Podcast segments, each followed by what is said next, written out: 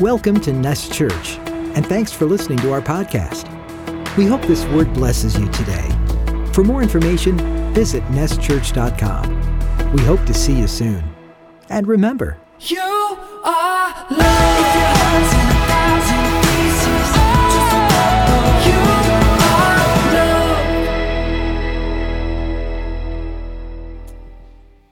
loved. Amen. Can we give the Lord the greatest praise in here today? Come on, that's weak, man. All right. You know, as, as uh, Eli was praying, I, I'm back here, and, and Gonzalo has an iPad that has all these hieroglyphic letters on them. I have no idea what that says. Um, but it makes me think like spiritual gifts that we have, and one of them is, is giving worship and playing an instrument. And man, like I am nowhere near learning. I wish I could be on the worship team, but man, I have no idea. It's all these crazy letters A, G, and then three words, and then or those that are musically inclined, I'm sure you guys know all of that. Amen. How's everybody doing this morning? Everyone's good? Amen. Praise the Lord. It's a good day. It's always a good day in the house of God. I'm honored to be here with you guys today. Um, just so you know, Pastor Rigo is at a men's retreat with uh, quite a few of the men from the church, and they're just having an amazing time. They've been sending stuff through social media, um, praise and worship, and it's just great men of God that are pouring out into them. I would have loved to go. I shared with the uh, 930 huddle group. It was my Mima's 90th birthday. So I celebrated. Come on, you know, you guys have grandparents. If they're still alive, you call them something, right? Well, I call my grandma Mima, and that's what I call her. So I'm sure you guys have your own name for your grandparents. So yeah, we celebrated her 90th birthday. Um, we went to this place called El Novillo. Some really good steaks. Betsy's looking at me kind of weird. Yeah, El Novillo. It's a Nicaraguan restaurant. No? Okay. Yeah, they had really good steaks. So anyway, grandma was super surprised. She had no idea. It was like 60, 70 people there, but we had a good time. So that's where Pastor Rigo is. Uh, keep them in prayer. They're having an amazing time. Today's their last session. Um, so I'm sure they're going to come back, come back extremely blessed. So I want to do something this morning, as you know, which I believe all churches uh, do this, or they should be doing this. We are a house of prayer, right? So when a brother or a sister is in need, or a brother or sister is hurting, or they're going through something, the church should come collectively and pray and lift up the needs of people. Amen. Do we agree with that? Hallelujah. So today we have someone special here, and I'm not sure if she knew we were going to do this, uh, but Brother Gerson has his sister Lisette here today. Uh, uh, Brother Gerson's going, that's Lisette back there. Everybody look at her say, hi, Lisette. Ah, beautiful. So Lisette is getting induced on Tuesday. Is that correct? Did I get the day right? Yeah, she's getting induced on Tuesday with a baby. So, what we want to do today, church, we want to come into agreement together and just pray over Lisette. Uh, pray that everything is going to go well with her and the doctors and the baby. Can we do that here today? Hallelujah. Can we stand? Amen. If we could just stretch out our hands. If you want to face her, amen. We could face her and stretch out our hands to her today. Lord God, we just thank you, Lord. And we're saying thank you from right now, Lord, because we know that victory is already here. So, Lord, we're lifting this up, Lord. We, we lift up our sister Lisette, Father God. Lord, we just pray that your presence is in that room, Lord God. Lord, that your presence is the one that is guiding the doctor's hands, that is in the doctor's mind, in his thoughts. Lord, Holy Spirit, I just pray that you just saturate that entire hospital, Father God. We pray, Lord, we're, we're declaring victory today here, Lord God because we know, Jesus, that you have already won the victory on the cross. So our hope is in that. So, Lord, we lift up our sister, Lord. I pray, Lord, that all anxieties are gone, Lord God. All fear is gone, Lord God. Lord, that as a second that she enters that hospital room, Lord, that the doctors just see her and they notice that there's something different about her, Lord God. I pray, Lord, I pray for a deep, beautiful presence in that place, Lord God. We pray for the baby, Lord. That when the baby comes out, it is, it is healthy, Father God. That the baby is glowing, Lord Jesus. That there are zero complications with the procedure that's going to be done, Lord. So we thank you, Lord God. We give you the praise here today, Lord. We give you all of the honor and all of the glory. And together, God's people say, Yes, and Amen. Hallelujah.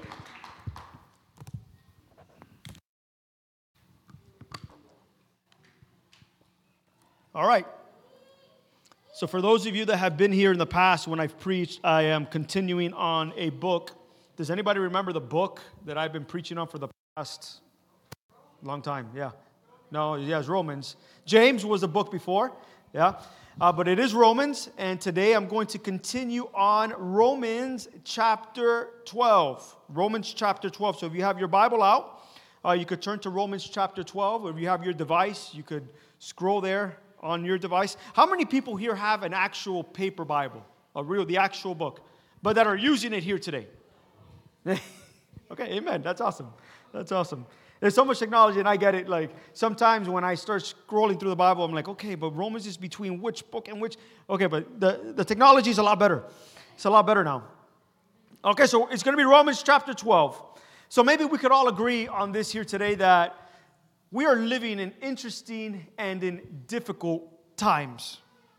And as Christians, I'll be honest, this is a very critical time in our lives as believers in Christ. And, and Christians, listen, we've gone through like critical times all throughout the existence of the church. And I've really noticed that when it comes in, it comes really and goes in seasons. And, and for the most part, for the Christian, the seasons are usually pretty good and we'll hit a bump here and there. We're going to go through some difficult seasons sometimes. And when we face the difficult seasons, those are really times where we have to be ready to fight. And I'm not talking about physical altercation, you know, I'm talking about fighting in a spiritual realm. And even within like our personal lives, it's kind of like that. Things go good for a while, and then out of nowhere, like, man, we're just like faced with a trial.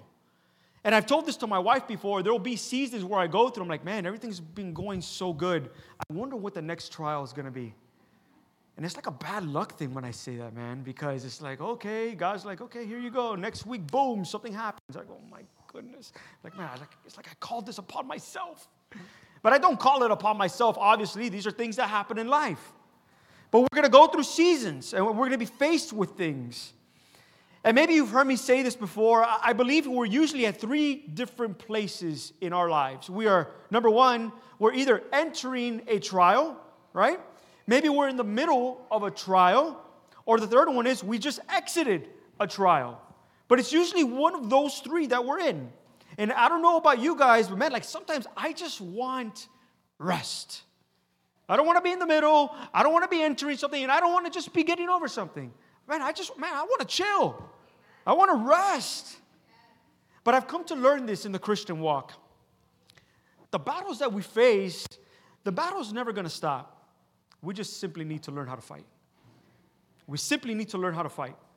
And listen, we know, we know this. We have to learn where to draw our strength from. And I hope that we all know where our strength comes from, right? It comes from Christ, it comes from Jesus. But a lot, a lot of times, our flesh just wants to handle things. And I'm sure you guys have been there. We want to handle things with our fleshly eyes and our minds, and instead of surrendering things to God. And that's a never a good thing. The results in that are, are never good. So today, I want us to look at what Paul writes here in Romans chapter 12. And some of the earlier verses have to do with some of these, some of these things. And we're going to read some things on our spiritual gifts as well. And then Paul's going to go on to describe how our Christian walk should look like. So it's going to be a lot of good things in Scripture here today that we're going to be going over. Amen? So if you could join me and you could turn to Romans chapter 12, what I'm going to do is I'm going to read through the text. Um, and I'm not sure if we're going to get through it all today. Um, but if we do, amen. And if we don't, so good. Amen. So, Romans chapter 12. And Paul starts with this. And sometimes on the top of the chapter, it'll have like a description of the chapter. And mine says a living sacrifice. So it's going to depend what version you're reading, but that's what mine says a living sacrifice. And Paul starts with this. Verse 1 I appeal to you, therefore, brothers, by the mercies of God, to present your bodies as a living sacrifice holy and acceptable to God, which is your spiritual worship. Then we go to verse 2, and this is a verse that many people know. Do not be conformed to this world, but be transformed by the renewal of your mind, that by testing you may discern what is the will of God, what is good and acceptable and perfect. For by grace given to me, I say to everyone among you not to think of himself more highly than he ought to think but think with sober judgment, each according to the measure of faith that God has assigned. For as in one body, we have many members, and the members do not all have the same function. So we, though many, are one body in Christ and individually members one of another. Having gifts that differ according to the grace given to us, let us use them. Remember that. Let us use them. If, prophes- if prophecy, in proportion to our faith. If service, in our serving. The one who teaches, in his teaching. The one who exhorts, in his exhortation. The one who contributes, in generosity. The one who leads, with zeal. The one who does acts of mercy, with cheerfulness. And then verse 9, we go on to see, let love be genuine. Let love be genuine. Arbor what is evil. Hold fast to what is good. Love one another with brotherly affection. Outdo one another in showing honor. Do not be slothful in zeal. Be fervent in the spirit. Serve the Lord. Rejoice in hope. Be patient in tribulation. Be constant in prayer. Contribute to the needs of the saints and seek to show hospitality. Well, here in verse 14, bless those who persecute you. Bless and do not curse them. Rejoice with those who rejoice. Weep with those who weep. Live in harmony with one another. Do not be haughty, but associate with the lowly. Never be wise in your own sight. Repay no one evil for evil, but give thought to do what is honorable in the sight of all. And if possible, so far as it depends on you, live peaceably with all. And the last two, beloved, never avenge yourselves, but leave it to the wrath of God, for it is written, Vengeance is mine, I will repay, says the Lord. To the contrary, if your enemy is hungry, feed him. If he is thirsty, give him something to drink. For by doing so, you will heap burning coals on his head. Do not be overcome by evil, but overcome evil with good. Amen. That's powerful stuff. Let's pray really quick. Lord God, we just thank you, Lord. We thank you for this word, Lord. And Lord and Holy Spirit, I just pray, Father God, that we need your help here today. Lord, just to dissect these verses and to see what Paul is saying. So, Lord, I pray that what I speak here today is nothing of me and it is everything of you, Lord. That you direct my words, Lord God, and that this is received well. So we give you the praise and the honor and the glory, and we say yes and amen. That is a lot of good scripture to go over. A lot of great information on what Paul is giving to the believers here on how to live and how not to live, on what to do and what not to do. And you know, so many times, like we read these scriptures and we think to ourselves, well, it's just not that easy. Especially, we see the last part. Don't repay evil with evil. Do good to everyone. Don't, uh, like those that are persecuting, blessed. Like, we read this stuff and, like, oh, okay, yeah, that's great words, Paul, but it's a lot easier said than done. And I get it, because I've been there and I've experienced those things. But we say this, well, it's not that easy. Yeah, it is. It is easy. You see, because we're the ones that begin to complicate things. God has left a blueprint for us to follow. But what happens is this is that we want to put a window where a door goes. And we don't want to nail the pieces of wood together. We want to put tape where the nail is supposed to go through the wood. And we want to go off track and we don't want to follow instructions and we don't want to follow the blueprint. And then we get upset when our house begins to crumble because we're not following the blueprint. It, cr- it crumbles because we didn't follow the instructions on how to build it correctly. Does that sound like some of us in here? It sounds like me. Sometimes I don't want to follow God's blueprint.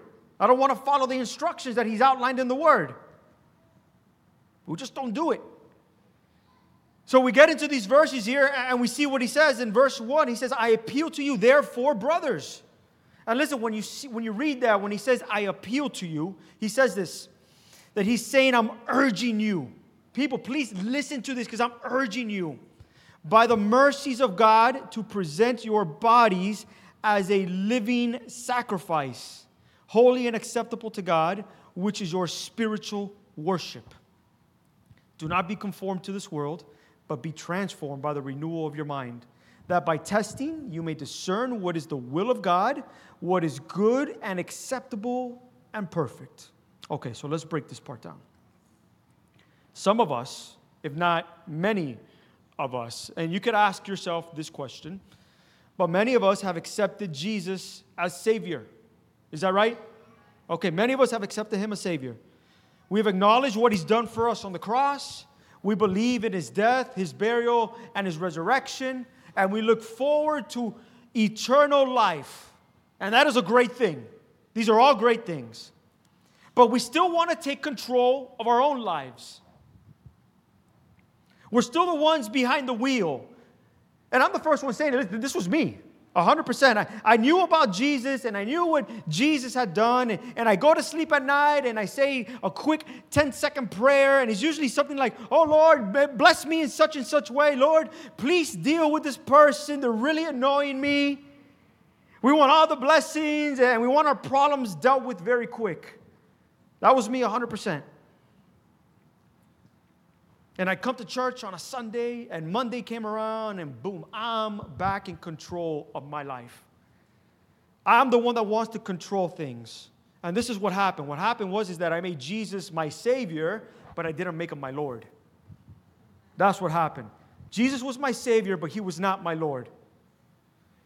He was great because I knew that in Christ I had eternal life, but I never surrendered my life as a living sacrifice.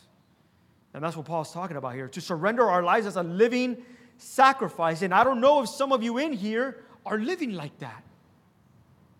But I want to tell you that there is so much more benefit to have Him not just as your Savior, but as your Lord as well.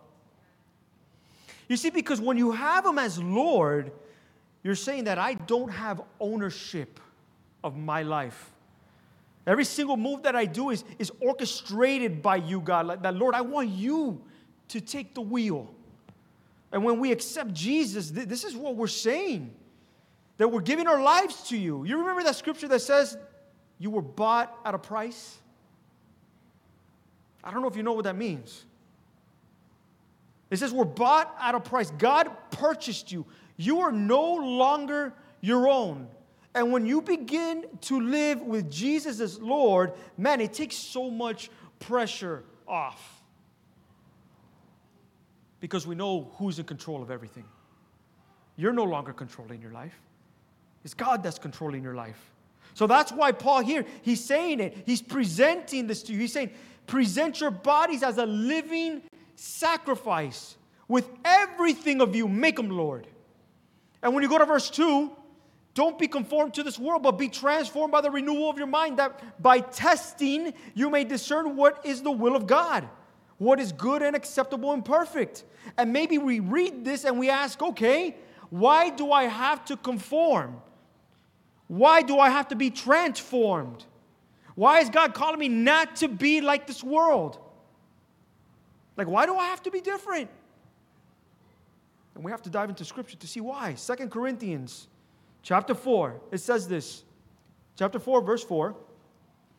In their case, the God of this world has blinded the minds of the unbelievers to keep them from seeing the light of the gospel of the glory of Christ, who is the image of God. Why is this important? Why, what does this verse have to do with it? Well, it has to do with it because it shows us whose dominion the world lies in. It says it here it's under the power of the enemy. And what has the enemy come to do? Go ahead, say it. To steal, kill, steal, and destroy? Yeah, amen. What else? Yeah. Yeah, absolutely. Lie, deceive. He's here to blind people, to speak lies to people, to confuse people, to kill, steal, and destroy. The enemy doesn't want people coming to the truth. He wants to keep people in darkness. That's why we cannot conform to the patterns of the world because there's no truth in it. And the world is under the dominion of the enemy. And that's why things are the way they are. Confusion within people's identity. We see this within kids in schools, within the governments. They're trying to indoctrinate them with all these crazy things. There's division amongst, amongst different races. The world has become completely divided because of the color of somebody's skin. This is crazy things. There's nations churning against nations. There's war on every single corner. And all of these things have started because the enemy has spoken a lie to man. And in the carnality of man, they ran with it. That's why these things are starting. And that's why we see these things in every single corner. He wants to keep you blind, He wants to keep you confused, and He wants to lie to you. That's the job of the enemy. And what happens is, is when we believe these lies, we can never be transformed by the renewal of our minds. We won't test things to see if they're from God. We just run with the first fable that is told to us. And that happens a lot. And we see it a lot. And that's a scary place to be at. That's one reason why we can't conform. Reason number two we look at 1 Corinthians chapter 3 verse 19. For the wisdom of this world is folly with God. Folly is just another word meaning foolishness. God considers the wisdom of this world to be foolish. You know, I've had so many conversations with really smart people, very intellectual, smart people. Usually, people that are not of the faith, they're very, they're, they're, they're worldly people. These smart people that I'm talking about. And they could seem so smart and they could speak with such eloquence, but God says that their wisdom is foolish. What good is it being so intellectual, but you deny the existence of a creator? People want to gain the whole world, yet they lose their soul. And how, how is that profitable? You remember when Jesus said that in the book of Matthew? What does it profit you to gain the whole world, but yet, yet lose your soul? It's foolishness. Things of this world are foolishness. That's why we are called to be set apart and we're not to conform to the patterns of darkness. So, what are we to do? Is to be transformed, right, by the renewal of our minds so that we may have discernment in what God's will is. Now, notice what I said God's will, not our will. It's God's will. A lot of us, uh, times, the transformation of our minds turns into something that we want to do. And we have to discern that. And it has nothing to do with the will of God, it becomes something of total flesh. That's what happens sometimes with the transformation. So a lot of times I'll hear people say, like, man, God told me this and this and this and to do this. But really, like when you hear what the person is saying, you're like, okay, well, hold on a second. What you're saying is completely contrary to what Scripture is teaching. So is this from God or is this something of the flesh? So that's why Paul says that the transformation of the mind needs to have discernment to what God's will is and not our own will. And the biggest question you're going to hear is like, okay, what's God's will for me? Maybe a lot of you guys have asked yourself that. What is my purpose? What does God want me to do here? And all, it's very simple. All we have to do is really open up our Bible and read what the life of a Christian is. Remember the blueprint? That's the blueprint. We just got to open this up and read. Okay, what does this say about me? You want to know what God's will is? It's actually pretty easy. It's pretty easy to know. It's to love others, to serve others, to forgive others, to walk by the Spirit and not the flesh, to pick up your cross daily, to spread the gospel, to be patient in trials, and endure to the end. It's kind of it in a nutshell, right? But those are some of the attributes, and we're going to get a little bit more into that in a second here. And it's yes, it's really that simple. So when we go to verse 3, Paul's not going to start getting into these things. And look what he says in verse 3 For by the grace given to me, I say to everyone among you, not to think of himself more highly than he ought to think. That's going to hit hard now in a second. But to think with sober judgment, each according to the measure of faith that God has assigned. Now, when I say this, not to think more highly than he ought, not me saying, this is what Paul's saying. What comes to your mind? What, what do you guys think of that?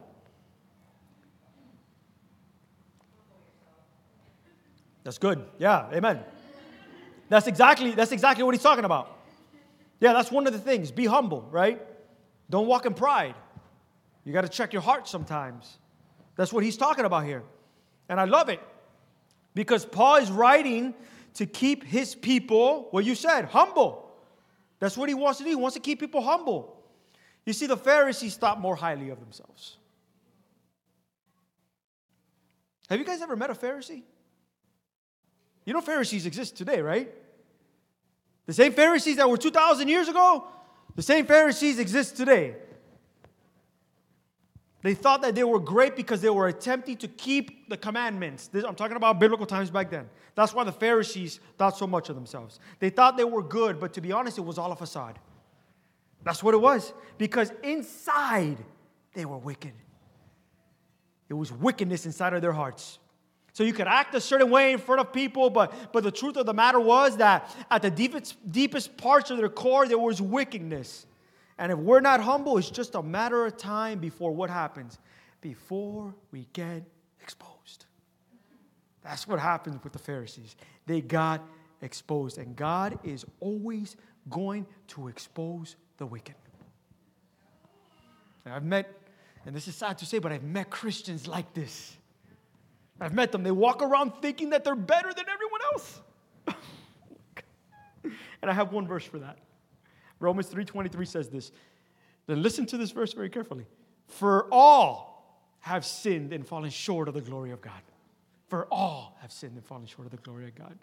You see, when we receive this verse in the context that Paul is writing it, it's very straightforward. Our hearts are not good. We fall extremely short of God's glory. That's why Paul is saying we should not think higher than we ought to think. The playing field is level for everyone. It's level for everyone. We're never going to measure up to the standards in which God has called us to live. We're not going to measure up to it.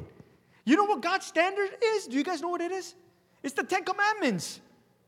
We don't measure up to that. What does Scripture say? If you have broken one commandment, you have broken them all. We will never measure up. And I use this a lot when I do evangelism. I always come up to people and I always ask them the same question Do you think that you are a good person? Somebody could answer that. Why not? Because you sinned. You know what the Bible says? That men will proclaim their own goodness. That's what the Bible says. Men are going to proclaim their own goodness. But when we see Paul and we see the words of Jesus, and we see what God's standard is, the Ten Commandments, I always ask somebody, have you ever lied before in your entire life? Most people be like, yeah, of course I've lied. Okay, how many lies have you said? Oh man, it's like too many to think, right? Thousands, hundreds of thousands of lies. Have you ever stolen something before? A nickel out of Mima's purse? What, is, what do you call somebody that steals? A thief right? So, so what are you? A lying thief. You still think you're good? Most people are going to say, Yeah, I'm still good. But why? Oh man, because I haven't murdered and I haven't done this and I haven't done that. But God's not holding one sin higher than the other. He says, if you've broken one, you've broken them all. So you see, the mind begins to change, and that's what the core of the gospel gets to. Is to show you, like, wow, wait a minute man, I'm like a wicked sinner. And the gospel is what, man? That Christ came and he took your place. He took your punishment for the sin. You've been redeemed. So now when you stand before the Father, God's not seeing your criminal record, He's seeing Jesus' perfect record. Amen. Yeah, amen for that. All right, so we need to stay humble. We need to stay humble. I'm, I'm, so happy you said that. Humble. You need to stay humble. Look what Jesus says in Matthew 7 55. And sometimes we read these things like, man, like, cry, man, like, you're using harsh words here. Look what he says. You hypocrite. He's talking to the Pharisees. You hypocrite. First, take the log out of your own eye, and then you will see clearly to take the speck out of your brother's eye. And when you guys hear that, what do you think about? We think about judgment, right? That's like one of the biggest things that, that we hear from like the world. Oh, you can't judge me. Or you Christians are not allowed to judge. Technically they're right, but technically they're wrong, right? Because the Bible does say that we can judge with righteous judgment and with a sober mind. We are to judge the things of the world. But what Jesus is talking about here is you can't judge something in which you yourself walk in. You know what I'm talking about? So we hear this verse so many times, Yet, people are still so often quick to judge. Listen, we can't go around judging people on sexual immorality when they themselves or you yourself are walking in sexual immorality. We can't go around judging people because they're liars when you yourself are a liar. You can't go around judging people because they're thieves when you yourself are a thief. You get my drift? You understand like where this is going? You can't go around saying, "Oh man, this person is a gossip and a slanderer." Yeah, you yourself are a gossip and a slanderer. That's what Jesus is talking about. Take the log out of your own eye first before you could approach somebody to take the speck out of their eye. I see people whispering, like, oh man, is that me? it's all good, man. Jesus is calling these people what? He's calling them hypocrites. Take the log out of your eye. Instead of condemning others, instead of gossip about others, instead of tearing others down, what do we need to do, man? We don't need to, listen, we don't have to play judge, jury, and executioner. We really don't need to do that. Number one, we don't even have the authority to do so. What we need to do within the Christian realm, we need to stop fighting each other and come alongside our brothers and our sisters and start fighting against the kingdom of darkness. That's where the fight should really be. It's not against one another, but against the kingdom of darkness. You know, it's so easy to think more highly than we ought. Thinking we're better than others, calling out things and people. Yeah, yeah, we walk in the very same things in which we pass judgment on. And that's what thinking highly of yourself does, man, like in a prideful way. It's going to do it to you. That's why Paul says we need to think with what? With a sober judgment. That's the second part of the verse. Think with a sober judgment. Because when you're sober, you're thinking correctly. We need to have a sound assessment of ourselves. A sound assessment. The Pharisees did not have a sound assessment.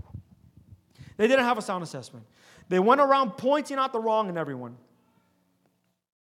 And at the core, really, the Pharisees were the worst people of them all. It's crazy because you start thinking about them, and they were just so stuck on the laws that they weren't able to receive the blessing that God had promised. They're so focused on the commandments and teaching Torah and acting a certain way and not doing things on the Sabbath and not doing this and not doing that, that man, like God sent them such a blessing and they weren't able to receive it. And this is why so many people turn away from church because they see it as a religious faction, a place just full of judgment. The church is not supposed to be a courtroom for guilty, but a hospital for broken people. That's what the church is supposed to be. I had a conversation with someone not long ago, and this man, very upset with me, he says, I grew up in the church, and I know what the church is all about. It's all about passing judgment on one another. And I said, Man, you didn't have a run in with the true church, you had a run in with religion. That's what I told him. And he just, this guy, he couldn't accept. Fortunately, he couldn't receive what I was telling him. If you only knew what the church really is, what Christ has called the church to be, a place of brokenness that we could come before the presence of God and experience healing. That's what the church is, where we could be redeemed, a group of sinners, a group of wretched people. That's what Paul calls himself. I am so wretched. Who is going to deliver me from this? Thanks be to God through Christ Jesus. That's what the church is. It's not a place of judgment. What? How can we start judging people when we ourselves are going to be judged? It's crazy. It's crazy. That's why I'm telling you, the church is supposed to be a hospital for the broken. Hospital for the broken. And these things, unfortunately, they still happen. But God deals with it. And guess what? We're still called to love the Pharisee. We're still called to love them. And I believe Paul here is he's speaking on sober judgment because he's also setting up the next few verses for us on spiritual gifts. Right? You need to operate a certain way with a spiritual gift. You can't be operating from a place of pride because then what good is going to be your gift? So we see here in verse number four, for as one body we have many members and the members do not all have the same function, so we, though many, are one body in Christ and individually members of one another. And this is really great here. This is really for those of you who think, man, I have no place within the church. I have no gift to offer. But Paul is saying here, your body has many different parts, and not all the parts are going to function the same way. But every part is crucial for your body to function correctly. Your liver's gonna do something different than your heart. Your heart's going to do something different. Your foot's going to move a different way. Your arms are going to move a different way. Your eyes are going to see things. Your ears are going to hear things. All different functions of the body, but they're all needed for the body to function. So we are here, part of the body of Christ, but we all function in a different capacity and we operate in different gifts. And what are those gifts? Every believer possesses a gift. We all have them. We have a gift given from God. Look what Paul says in the next verses. verse number six. Having gifts that differ according to the grace given to us, let us use them. So important. If you have these gifts, don't let your gift go to waste. Let us use them. If it's prophecy, in proportion to our faith. If service in our serving, the one who teaches in his teaching, the one who exhorts in his exhortation, the one who contributes in just generosity, the one who leads, he leads with zeal, the one who does acts of mercy with cheerfulness. And these are just some of the gifts. These are not all of them. These are some of the gifts. The rest of the gifts we could see in 1 Corinthians chapter 12. And check this out to each is given the manifestation of the Spirit for the common good. For to one is given through the Spirit the utterance of wisdom, and to another the utterance of knowledge according to the same Spirit, to another faith by the same Spirit, to another gifts of healing by the one Spirit. To another, the working of miracles. To another, prophecy. To another, the ability to distinguish between spirits to another, various kinds of tongues, and to another, the interpretation of tongues.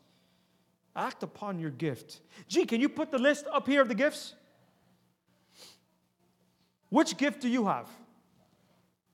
Check this out prophecy, service, teaching, generosity, leading, exhortation, utterance, wisdom, utterance of knowledge, faith, healing, working of miracles, distinguishing between spirits and tongues, interpretation of tongues. You guys have one of these gifts, or if not, multiple gifts.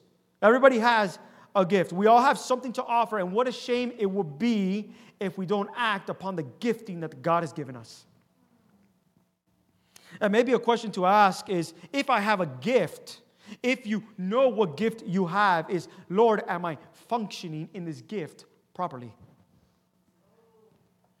Am I functioning in the gift properly? Are we functioning with a pure and humble heart in these things?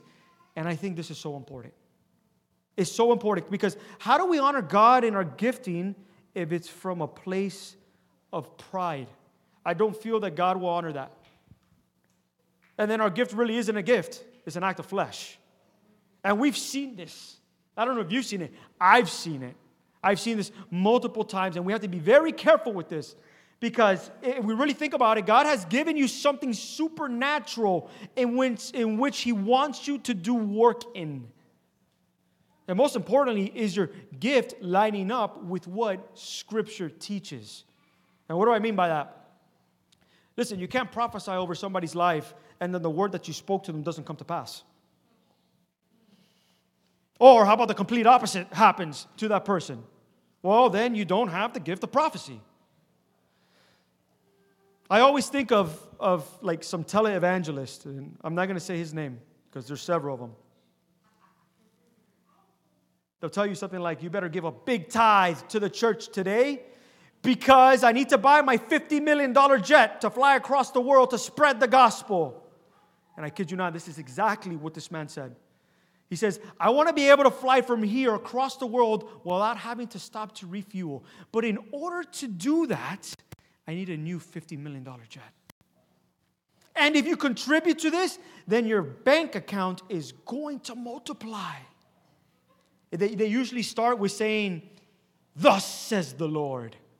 That's a dangerous thing to say, man. I've heard it exactly. I've heard it from television. They'll say it. I declare you debt free, thus says the Lord. And then three months later, you're still struggling to pay rent. You don't have the gift of prophecy, my friend, to say it thus says the Thus says the Lord means that God has given you a word to share, to give and you're saying a thus says the Lord to somebody that's in financial turmoil and telling them, if you give me everything, if you give me a big tithe, thus says the Lord, this is going to happen? Bro, that is dangerous, man. You don't have the gift of prophecy. you don't have the gift of prophecy. Now, I'm just going to say, you're a scammer. That's what you are, bro. you are scamming people. But we hear this, and these things happen. And I believe that we have such a responsibility to walk and operate in our gifts correctly. Correctly.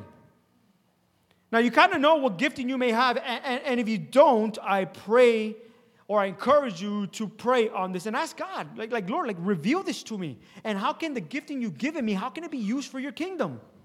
So, if you have your gift and you know what your gift is, now what?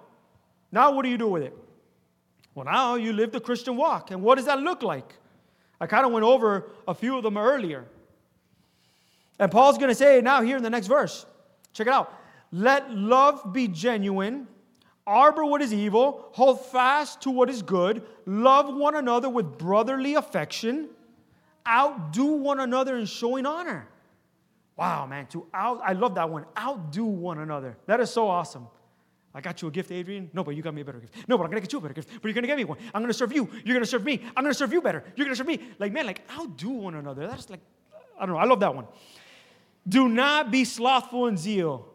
Be fervent in the spirit. Serve the Lord. Rejoice in hope. Be patient in tribulation. Patient in tribulation. Be constant in prayer. Contribute to the needs of the saints and seek to show hospitality. Let's go back to one of these. Be patient in tribulation. Who here's patient in tribulation? One hand. Kind of like half a hand, right? I am not patient in tribulation at all. That's me, I'm being honest. When I'm going through something, Lord, I want the answer and I want it right now. I don't want to wait. And I don't want to have to pray for it either. I want the answer without the prayer. I want the victory without the battle. I don't want to go through any of these things. And you better answer me right now. I am not patient whatsoever. You can ask my wife. There's some things I don't have patience for, man. I, I don't. I'm not saying like bad things. I'm just saying like, okay, I got to be here at this time. I got to get there 15 minutes early, and I have to leave right now. Or I get to a restaurant. You guys might do this one. I get to a restaurant and I see somebody pulling up and I'll drive to the front. Just get off the car. Like, you have to get in front of these people. It's like a group of 15 people. You got to get off right now. I am not patient with these things. And these are regular things. Listen, going to a restaurant and there's people getting off before me, that's not a trial. Okay? That's not tribulation. So I'm not patient in that. Imagine when I face something for real. I'm really not patient. But he's saying this, man, like, be patient in tribulation. And what does that follow? Be constant in prayer. So those two are going to go hand in hand. When you're facing the trial, you have to be constant in prayer. Is, are you guys understanding this here today? okay. Contribute to the needs of the saints and seek to show hospitality. Seek to show hospitality. Are you guys very hospitable people? Maybe, sometimes, depend. If you're hangry, probably not. Worship team, you can start coming up. You're like, oh man, it's only 11:15. Yeah, it's God's word just cuts to the heart sometimes. All amazing attributes that that build on our Christian character, right? And these things are to show proof that we've been born again. So some of these things, right? Don't be slothful in zeal, love one another. These are all attributes that show that your heart has been changed. So I'm hoping that we have some of these attributes. Maybe some of them aren't as, uh, you know, like we're not leveled up in some of them, but that's okay, right? As long as we're patient, as long as we're in constant prayer, we have to have some of these to show that we have been born again. And you know, Paul's writing this here, and he's really saying that we need to have love for one another, but not just any regular love, a family type of love. And I've gone over all of them. Patience, we talked about patience. That's a really big one. We need to practice the patience. But not only practice it, we, we need to also trust that God is keeping to his promises when we start going through these things. He says to be fervent in the spirit. Right, unless we're lacking it, and if we are, what do we do? We take it and confess it to God. Like, like Lord, ignite me once again. And now the next verses, I'm just going to read through them. And when I read this part, I'm like, man, this really applies like when we've been hurt by somebody, when somebody did us wrong. And Paul's saying here, okay, what are we going to do with this now? Check it out. Bless those who persecute you. Bless and do not curse them. Rejoice with those who rejoice. Weep with those who weep. Live in harmony with one another. Do not be haughty, but associate with the lowly. Never be wise in your own sight. Repay no one evil for evil, but give thought to do what is honorable in the sight of all. That, that part is very important. Because when somebody does you wrong, the world is watching to see how you are going to react. And look what he says repay no one evil for evil, but give thought to do what is honorable in the sight of everything, in the sight of everyone. Do the honorable thing no matter what has happened to you, no matter this person, no matter what they did to you. Be honorable in it. And if possible, so far as it depends on you, live peacefully, peaceably, with all. And this is where one of God's promises comes in. And I'm not saying this one to say, okay, yes, like judgment's gonna come one day. That's not why I'm saying this. But look what he says Beloved, never avenge yourself, but leave it to the wrath of God, for it is written, Vengeance is mine, and I will repay, says the Lord. We don't need to revenge ourselves. We don't need to avenge ourselves. God is going to deal with it. And whatever the situation is, He's going to handle it. He's going to deal with it. Instead of, deal, instead of you dealing with it, look what he says. To the contrary, if your enemy is hungry, what do you do? You feed him. If he's thirsty, you give him something to drink. For by doing so, you will heap burning coals on his head. And probably the most powerful one, verse 21 Do not be overcome by evil, but overcome evil with good. Bless those who persecute you. How many times have we done that? Easy to read. Easy to read, hard sometimes to do. You know, when I read these things, and if I deal with these things in my flesh, nothing good is ever going to happen. Nothing good will ever come out of a reaction from my flesh. That's why Paul is saying, never avenge yourselves. So when these feelings start to rise up, what do I have to do? And I learned this from Pastor Tom Klassner. We had something with him. He was here last weekend, or was it the weekend before? The weekend before. Yeah. And I learned something from this man that was so powerful. That when I have certain feelings rise up like this, I throw it back to God. Because He's the one that is promising me peace. And Lord, I'm not experiencing peace right now, and you promised me peace. So I have to throw it back to Him. And then I hear God say, You haven't experienced peace because you haven't fully surrendered this to me. And that's just the reality of it. I'm still walking in things that I have called you to never hold on to. And you have such a tight grip on it that even when you get free from it, you want to run back to the very thing that causes you pain. So, what do we do? This is what we do. I trust and rest in this one verse is John chapter 8, verse 36. So if the Son sets you free, you're free indeed. That's what I rest on. Can you guys stand with me here today?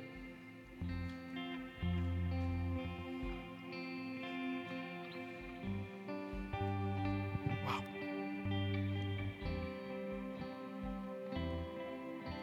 Who in here today needs freedom? I can tell you right now, man, I'm the first one. I need freedom. There's a lot of things that I deal with, a lot of things that I carry within my heart, within my mind, that I need to be set free from. That's when I read this, John chapter 8. So if the Son is going to set you free, you will be free indeed. And how does freedom start? How do you start receiving freedom? Freedom starts with the most basic message you've ever heard, and that's the gospel. That's where freedom starts. And I don't know if you've heard the gospel before. I hope you have. But if you haven't, I'm going to tell you what the gospel is. It's very simple. We've all sinned and fallen short of the glory of God. What does that mean? It means that we're all broken people. We're all broken because of the sin of Adam. That's how sin entered the world. And everyone now under that has sinned. We've broken all of God's commandments. And there is a penalty to be paid for our rebellion. And it says it in Romans, it says that for the wages of sin is death, but the gift of God is eternal life through Christ Jesus. You know, Jesus came and he lived, he lived a perfect life of 33 years. That's a life that I cannot live for 33 seconds. It was perfect. And he came and he was beaten and he was whipped. And then they gave him a crown of thorns and they told him, March all the way to Calvary. And on Calvary, he was nailed to a cross. And on that cross, he died for the sins of the world. And as he hung on that cross, church, he was thinking about you 2,000 years later, individually and specifically thinking about you. And he knew that at one point in your life, you were going to hear the gospel and you have a decision to make.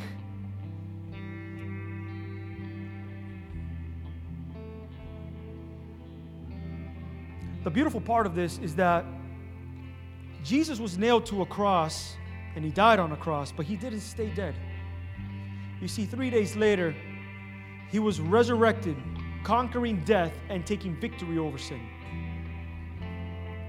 And the Bible says that God has demonstrated his love towards us while we were sinners, Christ died for us. So, in the middle of our rebellion, Jesus says, I still want you, and I still love you. And the Bible says that now, if we confess our sins and we put our faith and trust in Christ and in Christ alone, then we will be saved. And we see that in Romans chapter 10 that if you confess with your mouth that Jesus is Lord and you believe in your heart that God has raised him from the dead, then you will be saved. For all who call upon the name of the Lord will be saved. It's not an exclusive message. It's not just a message for white people, for black people, for Asians, for Mexicans, for the message is for everyone. It's for everyone, for all who call upon his name. And that's where freedom starts. It starts with the gospel. It starts by repenting and confessing our sins and confessing Jesus as Lord and as Savior. Remember what we said yesterday? I have made Jesus my Savior, but He was never the Lord of my life. So I want to encourage you guys today if that's where you're at, it's okay. But I want to encourage you to make Him Lord of your life as well. Not just Savior, but Lord of your life. Can we come to agreement in prayer here today? Lord, I thank you for everybody here today, Father God. I don't know who needed to hear this message. This message was just for one person here today, Lord, then all the glory be given to you. We thank you, Lord, because we know that in the middle our hearts being wrong and in the middle of our thoughts, in the middle of the things that we do that don't honor you, Father God, Lord, that you still came and you still took a cross for me. So, Lord, I thank you for that being renewed and transformed every single day. So, Lord, I pray that you continue to keep us on that path, Father God. I pray, Lord, a blessing over us. And I'm not talking about a materialistic blessing. I'm not talking about something, Lord, I'm talking about a deeper revelation of who you are, a closeness to you, Holy Spirit. That's what we want. That's what we urge for, Lord, to know more of you, Father God. Just as Paul had said that he has learned to be content when he has little and when he has plenty. So, Lord God, in the middle of wherever we're at with whatever we have, Lord God, that we are content because you fulfill us, Lord. You fill every need that we have. So, Lord, I want to give you the greatest praise in here today, Father God, not just on a Sunday, but for all the days of my life, Lord God, that we continue to walk, Lord, proclaiming you, Jesus, as King, lifting your name up as a banner for the world to see. We thank you for today, Father God, Lord, that we live in victory, that we leave here today in power. We give you the greatest praise, all of the honor, and all of the glory. And God's people say, Yes, and Amen. Give the Lord the greatest praise.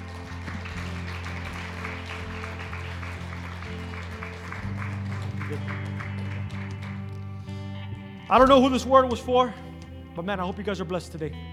I hope you go throughout, throughout the week, throughout the month, making Jesus as Lord. And I just want to remind you guys we have the fast coming up. You saw the video that Pastor Rigo had played. He's going to be announcing it through social media as well. Man, we encourage you. The fast of gratitude. Fast of gratitude. So stay tuned. Pastor Rigo's going to have all the details on it. Amen? Amen. Have an amazing Sunday, guys. God bless you.